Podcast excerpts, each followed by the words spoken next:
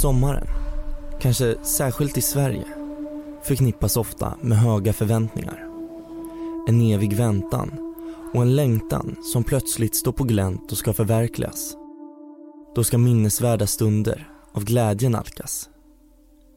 Vädret bär sitt stora ansvar för att undgå människors besvikelse på just frånvaron av sol. Och sommaren 2017 var egentligen ganska solfattig och kall. En typisk svensk sommar i ordets rätta bemärkelse. Moln varvat med vind. Regn varvat med åska. Och så en gnutta sol som letade sig fram lite då och då mellan molnen. Om det kanske var så för bara några timmar eller några dagar. Men bara när den där solen tittar fram drabbas svenskarna av eufori. Kastar de sig ut mot stränderna, ner i båtarna och ut på bryggorna. Många gånger bara för den där gyllenbruna brännan som istället ofta resulterar i en färg av en röd kräfta. Man ska ju ta vara på ljuset och solen i allra högsta grad. Det är långt ifrån värme och eufori som intog Surahammar den sommaren.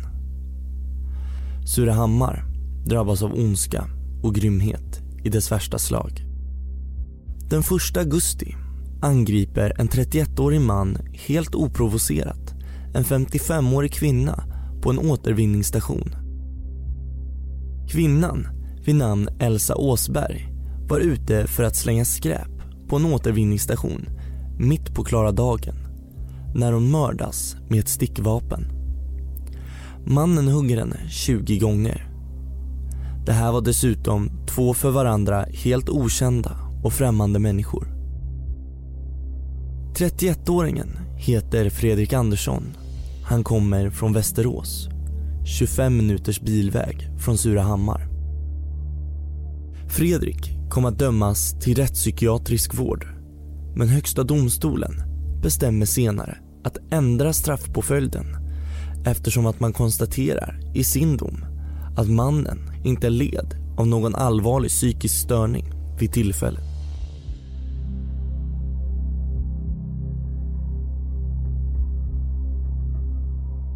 Västerås, tisdagen den 1 augusti 2017. Det är tidig morgon och Fredrik förbereder sig för att gå till jobbet. Det är precis som vilken dag som helst. Monoton, alldaglig och enformig. Den här dagen känns dock inte riktigt som vanligt för Fredrik. När han kommer till jobbet upplever han sig själv befinna sig i något som han beskriver som ett vakuum. Allt omkring är ett enda stort mörker. Han klarar inte av att sköta sina arbetsuppgifter. Fredrik är frånvarande. Han är nära till ilska och vrede. Under sommaren har han börjat höra röster i huvudet och under våren ska flera händelser ha skett som gör att han åtalas för olaga hot.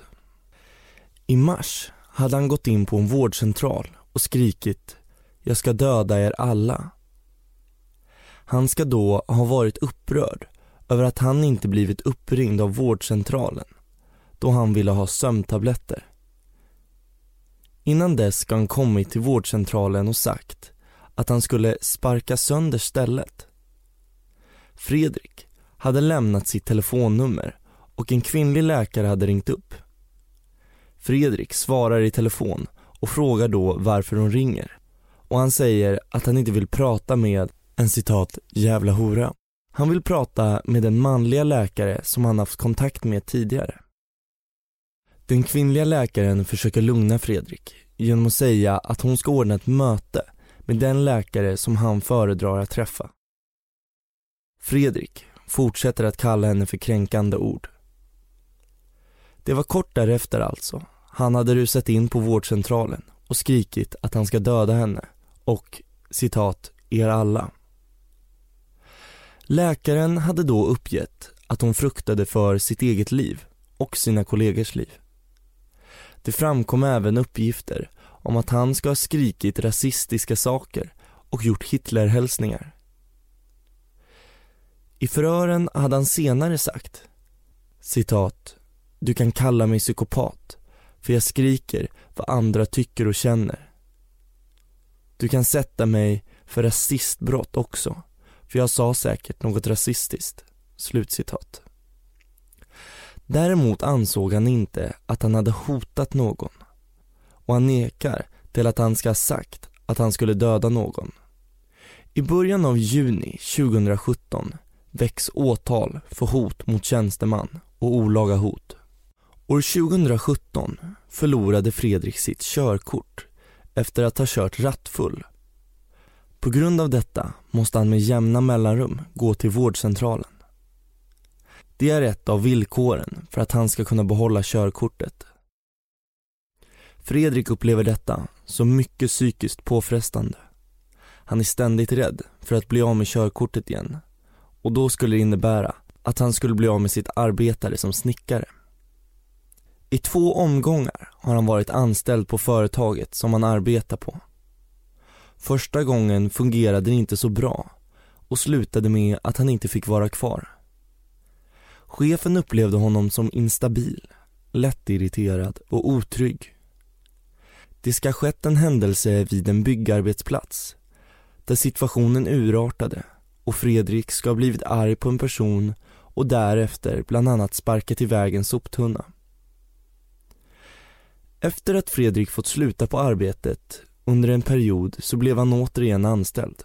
Detta på grund av att han fått ett intyg av en läkare. Det är den 1 augusti som också Elena mördas. Samma dag som Fredrik alltså lämnar sitt jobb tidigare för att hjälpa sin vän med att flytta. Istället sätter han sig i bilen och börjar köra mot Surahammar där han slutligen hamnar på en återvinningsstation. Fredrik har ett minne av att han stannat på en plats och gråtit då han upplevt att han inte klarar av att köra bilen ordentligt. Parallellt med att Fredrik irrar omkring i bilen i Surahammar startar Elena larmet i sitt hus innan hon sätter sig i sin röda Kia Rio för att åka till återvinningsstationen som ligger tre minuter bort från hennes bostad. Väl framme parkerar Elena sin bil omkring 10 meter från återvinningskärlen. Där går mannen till attack och mördar Elena som vid samma tidpunkt råkar vara där för att sortera sina sopor. Så här säger vittnesuppgifter. Precis intill återvinningsstationen kommer en kvinna åkandes i sin bil på väg till frisören. Hon svänger in på parkeringen med sin silvriga Subaru och ser att en kvinna ligger på marken med en man över sig. Hon ser att mannen misshandlar kvinnan. Kvinnan i den silvriga Subarun blir rädd och fortsätter ner en bit på gatan där hon träffar på en annan kvinna. Tillsammans ringer de polisen. Samtidigt har ett annat vittne och hans fru hjärtskärande kvinnoskrik. De får syn på en kvinna som ligger på marken, alldeles blodig och en man med gula arbetskläder springer därifrån. De ser att han kastar in något i passagerarsätet innan han slänger sig i den vita arbetsbilen och kör iväg. Det finns ännu fler vittnen till händelsen och flera av dem har hunnit se så pass mycket av gärningsmannen och bilen att de kan ge ett bra signalement. Polis och ambulans anländer till platsen och man kan genast konstatera att det inte finns något man kan göra. Elena är redan död. Hon har stuckits ihjäl med något vasst föremål. Inte långt därefter hittar polisen en misstänkt gärningsman. Men det visar sig vara fel person. Elena hade en sambo som hette Jan. Han blir anhållen samma dag som Elena hittas död vid sopstationen. Det dröjer inte länge förrän polisen inser att Jan är helt oskyldig. För att kort berätta lite mer om vem Elena var. Elena flyttade till Sverige tillsammans med sin son 2001 och arbetade som lärare i Surahammar. Innan hon träffade Jan hade hon en annan man som år 2012 försvann spårlöst. Några år senare hittade man hennes dåvarande man och hans bil på botten av Mälaren i Västerås hamn. Det här är en tragedi som satte djupa spår och en sorg hos Elena. Hon var övertygad om att det här inte handlade om en olycka. Den här händelsen hade gjort henne mycket orolig och misstänksam och nästan paranoid. Samtidigt kunde hon vara naiv och tro gott om människor som hon träffade. Elena hade god kontakt med sin son och så sent som den 31 juli talade de med varandra i telefon.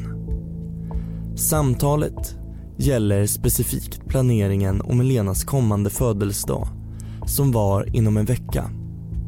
Elena skulle också börja på nytt jobb. Att hennes liv skulle avslutas en dag senare hade ingen den blekaste aning om.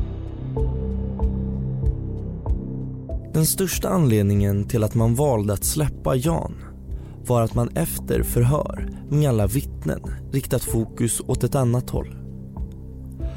Man har fått ett så pass bra signalement på gärningsmannen och bilen som personen körde att polisen nu verkar ganska säker på att de har hittat rätt. Det är Fredrik Andersson man tror står skyldig till mordet. Onsdagen den 2 augusti griper man Fredrik i hans bostad i Västerås på kvällen. Han tas in på ett första förhör och tekniker söker igenom bostaden. Man tar även med hans bil för att undersöka den. Fredriks första reaktion under det första förhöret är att han tror att det gäller åtalandet gällande olaga hot då rättegången gällande detta snart skulle äga rum. Han verkar förvånad när polisen konfronterar honom med vad han är misstänkt för. Fram till den 18 augusti nekar Fredrik till att han ska ha något att göra med Lenas död. Därefter börjar han berätta att han minns fragment från att han faktiskt varit vid återvinningsstationen. Han säger sig inte veta vad han skulle göra i Surahammar men han börjar få en bild i huvudet av att han står över en kvinna. Det är alltså på femte förhöret som han beskriver sig själv befinna sig på mordplatsen. Han berättar både om sin egen och Elenas placering och ritar en skiss över det här. Han fortsätter sedan med att berätta att han efter gärningen åkt hem till sin bostad för att byta kläder. Fredrik la alla sina kläder och kniven som han hade använt för att hugga ihjäl Elena i en säck. Därefter åkte han iväg för att bränna upp kläderna. Vid ett senare skede tar han tillbaka sina uppgifter och hävdar att han återigen är oskyldig. Under alla förhör har han haft med sig sin försvarare vid sin sida och försvararen har inte haft några invändningar angående polisens förhörsmetoder. Något som Fredrik motsatte sig. Under utredningen fick Fredrik genomgå en så kallad P7. En paragraf 7-undersökning är en läkarundersökning av en brottsmisstänkt när domstolen anser att en persons psykiska tillstånd bör undersökas. Undersökningen genomförs av en specialist inom psykiatri. Om en person begår ett brott som kan leda till fängelsestraff kan domstolen döma till rättspsykiatrisk vård istället. Om personen hade allvarliga psykiska störningar när brottet begicks eller har behov av psykiatrisk vård. Fredrik påstår att han var så utmattad efter undersökningen att han berättat saker som inte stämmer. Men det finns annan bevisning som talar emot honom. Den 5 december 2017 inleds rättegången i Västermanlands tingsrätt. Vad är utrett kring händelsen? Enligt vad vittnen, teknisk bevisning och obduktionsiakttagelser visar så har Elena den 1 augusti år 2017 blivit attackerad med ett vasst föremål och även med slag på sopstationen i Surahammar. Mycket talar för att mordvapnet är en kniv. Den dödliga attacken var brutal och hejdlös. med totalt okänt motiv. Inget vittne har direkt kunnat peka ut Fredrik men det är utifrån vittnens uppgifter om företagsloggan på bilen han färdades i som polisen kunnat spåra personen. Det är bevisat att den bil som Fredrik hade vid tidpunkten haft blod som kommer från Elena både på insidan och främst på förarplatsen och på utsidan. Man har även hittat en strumpa i Fredriks lägenhet med Elenas blod på. Det är bevisat att Fredrik rört sig runt mordplatsen vid tidpunkten för mordet. Fredriks egna uppgifter till polisen om de uppbrända kläderna stämmer då han har kunnat uppge en plats där polisens tekniker senare hittar uppbrända rester av Elenas kläder. Uppsåt. Enligt vad som framkommit av den rättspsykiatriska utredningen är det utrett att Fredrik har lidit av en allvarlig psykisk störning vid såväl gärningen som undersökningstillfället. Domen kommer inte förrän i februari då han döms till rättspsykiatrisk vård. Han döms för mord, olaga hot samt ringa narkotikabrott och ska betala 50 000 kronor i skadestånd till Elenas son. Enligt undersökningen finns det en risk för att Fredrik återigen faller i brottslighet av allvarligt slag på grund av den psykiska störningen. Den rättspsykiatriska vården förenas därför med särskild utskrivningsprövning. Domen överklagas. Fredrik vill dömas för dråp istället för mord. Hovrätten går dock på tingsrättens linje och fastställer domen. Kort därefter anser riksåklagaren att Högsta domstolen bör beordra hovrätten att pröva påföljdsfrågan igen. Anledningen till överklagan är att man anser att det har kommit fram nya uppgifter om den döde mannens psykiska tillstånd. Åklagaren hänvisar till att en chefsöverläkare på den rättspsykiatriska klinik i Västermanland meddelat att Fredrik i nuläget saknar behov av psykiatrisk vård som är förenad med frihetsberövande och annat tvång. Det här meddelandet ska åklagaren i målet ha mottagit bara några dagar efter hovrättens dom. Det var på kliniken som Fredrik alltså påbörjade sin psykiatriska vård efter hovrättens dom. Citat. Enligt min bedömning innebär de uppgifter som har tillkommit beträffande Fredriks psykiska hälsa och hans avsaknad av behov av rättspsykiatrisk vård endast några dagar efter hovrättens dom att det kan sättas i fråga om det vid tiden för hovrättens prövning fanns förutsättningar, fanns förutsättningar att överlämna Fredrik till rättspsykiatrisk vård samt att det istället förelåg synnerliga skäl att bestämma påföljden till fängelse." Slutcitat. Högsta domstolen tar upp fallet och ändrar domen helt. Fredrik ska dömas till fängelse istället för vård. Han döms till 16 års fängelse för mordet på Elena och när Högsta domstolen angivit sin dom så finns det ingen mer instans som går att överklaga till. Domen kvarstår och Fredrik avtjänar nu sitt straff. Kilian Kanman, forskare vid Karolinska institutet och verksamhetsutvecklare på Rättsmedicinalverket, forskar på dödligt våld och har i en studie granskat sådana fall mellan 1990 och 2013. I genomsnitt faller ungefär 27 kvinnor offer för dödligt våld varje år. Av de uppklarade fallen är det en låg andel där gärningsmannen och det kvinnliga offret inte känner varandra sedan tidigare.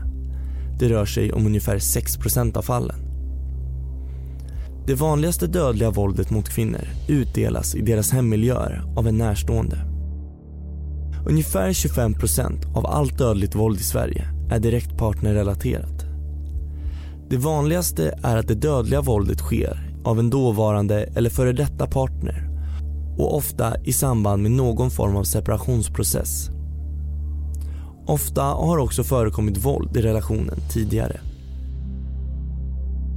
Avslutningsvis kan då tilläggas att det är mycket ovanligt att man som i Lenas fall, 800 meter bort från sitt eget hem, endast tre minuter bilväg bort, mördas av en människa som man varken har någon som helst koppling till och heller aldrig träffat eller känner. På en gräsplätt i anslutning till mordplatsen flammade snart ljuslyktor. Människor hade lagt blommor för att hedra den mördade kvinnan. Elena hann aldrig fira sin 56-årsdag. En födelsedag hon hade planerat som var tänkt att äga rum bara några dagar senare. Mitt namn är Hjalmar Wilén och jag läser in som stand-in för Sebastian.